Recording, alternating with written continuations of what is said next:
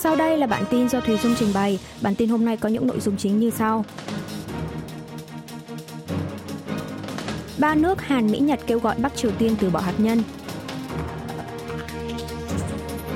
Seoul và Washington sẽ tăng cường năng lực thực thi răn đe mở rộng đối phó với hạt nhân Bình Nhưỡng.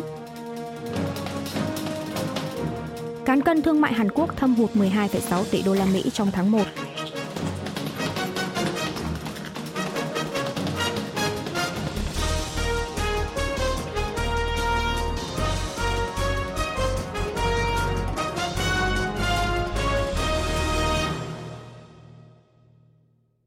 Nước Hàn, Mỹ, Nhật kêu gọi Bắc Triều Tiên từ bỏ hạt nhân. Tại hội nghị giải trừ quân bị Liên Hợp Quốc diễn ra vào ngày 31 tháng 1 giờ địa phương, Phó Đại sứ Hàn Quốc tại Geneva, Thụy Sĩ Yun Song Mi, đại diện của Hàn Quốc tại hội nghị, đã thực hiện quyền phát biểu thay mặt ba nước Hàn, Mỹ, Nhật, hối thúc Bắc Triều Tiên dừng phát triển hạt nhân và khiêu khích tên lửa. Đây là câu trả lời của ba nước Hàn, Mỹ, Nhật trước tuyên bố tiếp tục tăng cường sức mạnh hạt nhân của Bắc Triều Tiên tại hội nghị giải trừ quân bị Liên Hợp Quốc diễn ra vào ngày 26 tháng 12 năm ngoái – Bà Yun nhấn mạnh lập trường cứng rắn và nhất quán của cộng đồng quốc tế là không thể chấp nhận Bắc Triều Tiên ở vị thế quốc gia sở hữu hạt nhân trong bất cứ tình huống nào. Tuy nhiên, ba nước vẫn để ngỏ con đường đối thoại, bất chấp các động thái khiêu khích và uy hiếp triền miên từ miền Bắc. Bà Yun cũng nhấn mạnh về đề xuất táo bạo, tức lộ trình phi hạt nhân hóa miền Bắc của chính phủ Hàn Quốc. Việc ba nước đưa ra lời kêu gọi chung tại hội nghị giải trừ quân bị Liên Hợp Quốc là điều rất hiếm thấy, Điều này thể hiện rằng Mỹ và Nhật Bản quyết tâm phối hợp với chính sách Bắc Triều Tiên của chính phủ Hàn Quốc. Tuy nhiên, Bắc Triều Tiên đã từ chối thẳng thừng lời kêu gọi của ba nước Hàn, Mỹ, Nhật. Đại diện miền Bắc tại hội nghị nhấn mạnh lời kêu gọi chung của ba nước hàm chứa lập trường khiêu khích, khẳng định chiến lược hạt nhân của nước này vừa là phương tiện tự vệ, vừa nhằm bảo vệ hòa bình và an ninh thế giới. Sẽ không có chuyện nước này từ bỏ vũ khí hạt nhân trước và cũng sẽ không đàm phán với mục đích giải trừ hạt nhân.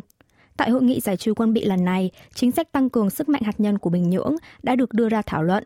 Các nước tham gia hội nghị chỉ ra rằng Bình Nhưỡng không chỉ dừng lại ở việc bí mật phát triển hạt nhân, mà giờ đây còn tự tạo ra căn cứ pháp lý, ngang nhiên tuyên bố sẽ vũ trang hạt nhân, đang là yếu tố gây bất ổn tới an ninh thế giới. Seoul và Washington sẽ tăng cường năng lực thực thi răn đe mở rộng đối phó với hạt nhân Bình Nhưỡng. Đại sứ quán Hàn Quốc tại Mỹ Cho Tae-yong ngày 31 tháng 1 giờ địa phương cho biết hai nước Hàn Mỹ hiện đang đặt trọng tâm vào việc tăng cường năng lực thực thi răn đe mở rộng để đối phó với mối đe dọa từ hạt nhân của Bắc Triều Tiên. Ông Cho đánh giá việc Liên quân Hàn Mỹ tiến hành cuộc tập trận vận hành phương tiện răn đe mở rộng trong tháng 2 sẽ là cơ hội quan trọng để thắt chặt hơn nữa mối quan hệ hợp tác giữa hai nước.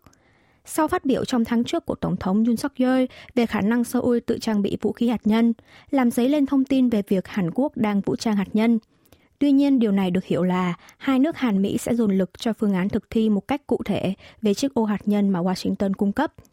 Theo kết quả một số cuộc khảo sát tại Hàn Quốc, có nhiều ý kiến đồng tình về việc Seoul tự trang bị vũ khí hạt nhân, và hiện Mỹ cũng đang nhìn nhận vấn đề này một cách nghiêm túc. Bắc Triều Tiên được cho là có khả năng sẽ thực hiện thêm vụ phóng tên lửa đạn đạo xuyên lục địa ICBM vào khoảng tháng 4 nhằm hoàn tất công tác chuẩn bị phóng vệ tinh chính xác quân sự. Đại sứ Cho cho biết Tổng thống Mỹ Joe Biden gần đây cam kết sẽ tăng cường phối hợp một cách thực chất trong việc chỉ định đặc phái viên về nhân quyền miền Bắc, vị trí đã bị bỏ trống trong khoảng 6 năm qua. Tổng thống Hàn Quốc thảo luận với Bộ trưởng Quốc phòng Mỹ về thực thi năng lực răn đe mở rộng. Tổng thống Hàn Quốc Yoon suk yeol ngày 31 tháng 1 đã có cuộc gặp với Bộ trưởng Quốc phòng Mỹ Lloyd Austin tại văn phòng Tổng thống ở quận Yongsan, Seoul, trao đổi về tình hình an ninh trên bán đảo Hàn Quốc, phương án thực thi năng lực răn đe mở rộng và các vấn đề nổi cộm trong hợp tác an ninh Hàn-Mỹ-Nhật. Cố vấn quảng bá văn phòng Tổng thống Kim Eun-hye cho biết, tại buổi gặp gỡ, Tổng thống Yoon đã nhấn mạnh về việc thực hiện một cách thực chất các cuộc tập trận của Liên quân Hàn-Mỹ trước tình hình an ninh thay đổi trên bán đảo Hàn Quốc – Tổng thống đánh giá cao phương án quân đội hai nước năm nay sẽ lần đầu tiên tập trận chung lá chắn tự do Uchi trong suốt 11 ngày không dừng vào khoảng nửa đầu năm, cũng như mở rộng quy mô diễn tập cơ động ngoài trời.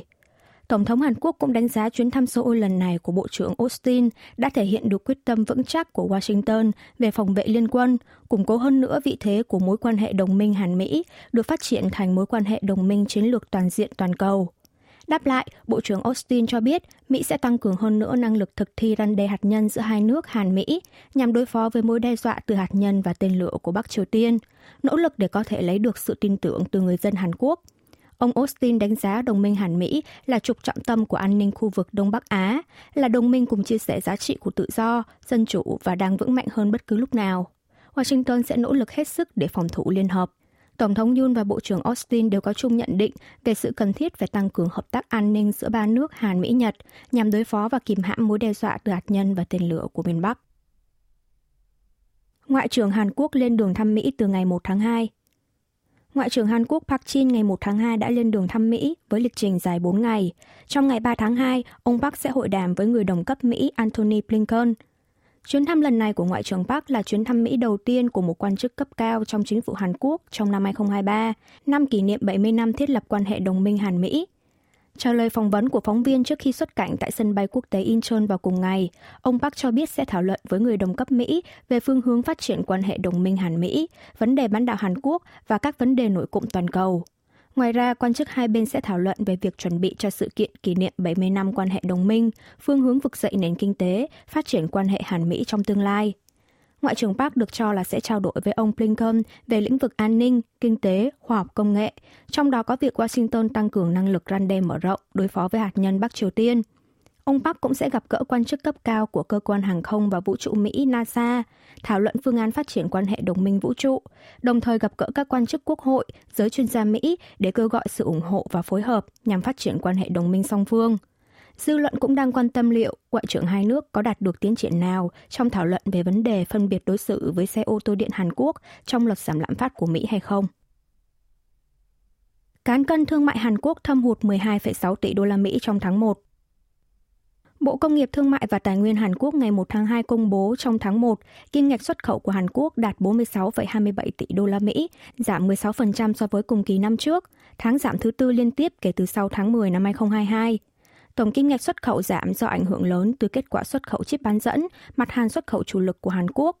Trong tháng 1, xuất khẩu chip bán dẫn đã giảm tới hơn 44% so với cùng kỳ năm trước do đơn giá chip nhớ và nhu cầu giảm mạnh. Xét theo khu vực, xuất khẩu sang thị trường Trung Quốc giảm hơn 30%, mức giảm sâu nhất. Xuất khẩu sang thị trường Hiệp hội các quốc gia Đông Nam Á ASEAN và Mỹ cũng giảm. Bộ Công nghiệp phân tích nền kinh tế toàn cầu đình trệ, tình hình ngành chip bán dẫn xấu đi khiến tổng kim ngạch xuất khẩu giảm so với cùng kỳ năm trước. Ngược lại, kim ngạch nhập khẩu tháng 1 đạt 58,96 tỷ đô la Mỹ, giảm 2,6%. Theo đó, cán cân thương mại tháng 1 thâm hụt 12,69 tỷ đô la Mỹ, lần đầu tiên vượt 10 tỷ đô la Mỹ trong lịch sử thống kê. Đây là lần đầu tiên trong vòng hơn 25 năm kể từ cuộc khủng hoảng tiền tệ châu Á, cán cân thương mại của Hàn Quốc thâm hụt 10 tháng liên tiếp kể từ tháng 4 năm ngoái. Chính phủ nhận định tình hình thâm hụt thương mại hiện đang hết sức nghiêm trọng, đặt mục tiêu nâng gấp đôi khoản tiền hỗ trợ xuất khẩu lĩnh vực công nghiệp quốc phòng và nhà máy điện nguyên tử. Tuy nhiên, chính phủ dự báo tình hình thâm hụt cán cân thương mại sẽ dần được cải thiện khi yếu tố mùa vụ giảm đi và việc Trung Quốc nối lại hoạt động kinh tế đem lại hiệu quả trên thực tế. SK Hynix ghi nhận thua lỗ gần 1,4 tỷ đô la Mỹ trong quý 4 năm 2022. Hãng SK Hynix ngày 1 tháng 2 công bố trong quý 4 năm ngoái, hãng thua lỗ 1.701,2 tỷ won, 1,38 tỷ đô la Mỹ so với cùng kỳ một năm trước đó. Doanh thu quý 4 đạt 7.698,6 tỷ won, 6,25 tỷ đô la Mỹ. Lỗ ròng 3.523,5 tỷ won, 2,87 tỷ đô la Mỹ. Đây là lần đầu tiên SK Hynix kinh doanh thua lỗ trong vòng 10 năm qua kể từ sau quý 3 năm 2012. Tỷ lệ lỗ trên doanh thu đạt 22%. Lợi nhuận kinh doanh cả năm 2022 đạt 7.006,6 tỷ won, 5,69 tỷ đô la Mỹ, giảm 43,5% so với một năm trước. Doanh thu cả năm đạt 44.648,1 tỷ won, 36,26 tỷ đô la Mỹ, tăng 3,8% so với năm 2021, nhưng lợi nhuận ròng chỉ đạt 2.438,9 tỷ won, 1,98 tỷ đô la Mỹ, giảm 74,6%. SK Hynix cho biết trong năm 2022, doanh thu của hãng tiếp tục đà tăng trưởng, nhưng từ cuối năm, lĩnh vực chip bán dẫn tiếp tục đi xuống, khiến lợi nhuận kinh doanh bị giảm so với năm trước. Do môi trường kinh doanh ngày càng bất ổn, công ty đang phải cắt giảm chi phí và đầu tư, chỉ tập trung vào các thị trường tăng trưởng, nỗ lực giảm thiểu cú sốc. Quan chức IMF đánh giá tích cực về chính sách tài khóa tiền tệ của Hàn Quốc. Phó Thủ tướng phụ trách kinh tế kiêm Bộ trưởng Kế hoạch và Tài chính Hàn Quốc Chu Kyung Ho chiều ngày 31 tháng 1 đã có cuộc hội đàm với Phó Tổng Giám đốc Quỹ tiền tệ quốc tế IMF Gita Kopinas. Bà Kopinas đánh giá lĩnh vực tài chính tiền tệ của Hàn Quốc có nền tảng hết sức vững chắc, vượt bậc so với quá khứ. Trong năm ngoái, các ban ngành hữu quan chính phủ Hàn Quốc đã hợp tác và đối phó nhanh chóng với bất ổn ngắn hạn trên thị trường – những thách thức chính đặt ra với nền kinh tế Hàn Quốc trong thời gian tới là những vấn đề mang tính cơ cấu, như sự thay đổi cơ cấu dân số trong chung và dài hạn. Về tình hình kinh tế thế giới, quan chức này nhận định rằng mặc dù tình hình năm nay sẽ còn khó khăn, nhưng IMF đã nâng dự báo triển vọng tăng trưởng kinh tế toàn cầu do tiêu thụ nội địa ở các nước lớn hồi phục vững vàng hơn dự kiến, kỳ vọng về việc Trung Quốc nối lại hoạt động kinh tế. Ngoài ra, lạm phát đã qua đỉnh điểm, năm 2023 sẽ là bước ngoặt đối với tình hình giá cả. Về phần mình, Phó Thủ tướng Chu cho biết kinh tế Hàn Quốc được dự báo sẽ còn gặp khó khăn trong nửa đầu năm nay, nhưng đà hồi phục kinh tế sẽ được đẩy mạnh vào nửa cuối năm nhờ sự hồi phục của kinh tế toàn cầu. Hàn Quốc công bố đối sách bổ sung hỗ trợ chi phí sưởi ấm cho tầng lớp yếu thế. Bộ Công nghiệp Thương mại và Tài nguyên Hàn Quốc ngày 1 tháng 2 công bố đối sách hỗ trợ bổ sung về chi phí sưởi ấm cho tầng lớp yếu thế đang gặp khó khăn về giá năng lượng trong mùa đông năm nay – theo đó, người đang được hưởng trợ cấp sinh hoạt cơ bản và hộ cận nghèo sẽ được giảm tiền ga tối đa 592.000 won, 480 đô la Mỹ, là khoản tiền hỗ trợ tối đa theo đối sách hỗ trợ chi phí sưởi ấm được công bố trước đó. Cụ thể, các hộ cận nghèo chưa được nhận voucher năng lượng, ngoài số tiền hỗ trợ từ việc giảm giá ga là 144.000 won, 117 đô la Mỹ thì sẽ được nhận thêm 448.000 won, 363 đô la Mỹ. Trong số các đối tượng hưởng trợ cấp thu nhập cơ bản nhưng chưa được nhận voucher năng lượng, những người đang được hưởng các loại trợ cấp sinh kế hay y tế sẽ được hỗ trợ thêm 304.000 won, 246 đô la Mỹ, ngoài khoản hỗ trợ 288.000 won, 234 đô la Mỹ giảm giá ga trước đó. Đợt hỗ trợ lần này sẽ được áp dụng theo phương hướng giảm giá tiền ga đô thị trong vòng 4 tháng, từ tháng 12 năm 2022 tới tháng 3 năm 2023, nhưng không bao gồm các hộ sử dụng hệ thống sưởi ấm chung toàn khu vực. Trước đó, Bộ Công nghiệp Hàn Quốc đã công bố đối sách nâng gấp đôi khoản hỗ trợ vào trường năng lượng và nâng gấp đôi mức giảm giá ga cho tầng lớp yếu thế. Tuy nhiên, sau đó có ý kiến chỉ ra rằng, trong số những người đang hưởng trợ cấp thu nhập cơ bản, số người được nhận vào trường năng lượng hay khoản hỗ trợ cho hộ cận nghèo vẫn còn tương đối ít. Bộ Công nghiệp sẽ tích cực giới thiệu về chính sách giảm giá ga tới các hộ gia đình, hướng dẫn và khuyến khích người dân đăng ký.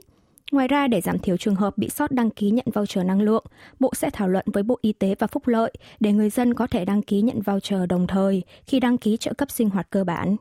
Bộ cũng quyết định sẽ xem xét phương án hỗ trợ cho những người dân sử dụng hệ thống sưởi ấm chung toàn khu vực. Tiền điện tăng vọt do nhu cầu sưởi ấm trong tháng 1 tăng. Người dân Hàn Quốc đang lo ngại giá điện sẽ tăng vọt trong tháng 2 trước tình hình khủng hoảng chi phí sưởi ấm vào mùa đông đang diễn ra trên toàn quốc – theo thông báo của chính phủ cuối năm ngoái, giá điện tháng 1 năm nay sẽ được nâng mạnh lên thành 13,1 won trên kWh, mức tăng cao nhất trong vòng 42 năm kể từ năm 1981, tỷ lệ tăng là 9,5%. Đặc biệt, thời tiết rét đậm trong tháng trước nên người dân dùng nhiều các thiết bị sưởi ấm bằng điện như quạt sưởi, khiến lượng điện sử dụng tăng vọt. Do đó, người dân dự kiến sẽ phải chịu gánh nặng lớn hơn về các chi phí công được phản ánh trong hóa đơn nhận được vào tháng 2. Thông thường, nhu cầu sưởi ấm trong tháng 1 sẽ cao hơn tháng 12 do có nhiều ngày rét hơn, lượng điện sử dụng cũng vì thế sẽ nhiều hơn. Nhiệt độ thấp nhất tại thủ đô Seoul trong ngày 25 tháng 1 đã rớt xuống còn âm 17,3 độ C, thấp thứ 9 trong số các mức nhiệt độ thấp nhất đo được tại Seoul từ tháng 1 năm 1973. Và cũng có nhiều ngày trời giá rét khi nhiệt độ cơ thể cảm nhận được rớt xuống dưới mức âm 20 độ C. Trong năm ngoái, chính phủ đã 3 lần nâng giá điện vào các tháng 4, 7 và 10. Giá điện bình quân trên mỗi mét vuông tại các căn hộ chung cư trên toàn quốc trong tháng 1 đã tăng 16% so với tháng 12 năm 2021. Bộ Công nghiệp Thương mại và Tài nguyên ước tính chi phí sưởi ấm thực chất đã tăng vọt gấp 1,54 lần vào tháng 12 năm ngoái nếu so với một năm trước đó. Quý vị và các bạn vừa nghe xong bản tin của Đài Phát thanh Quốc tế Hàn Quốc KBS World Radio.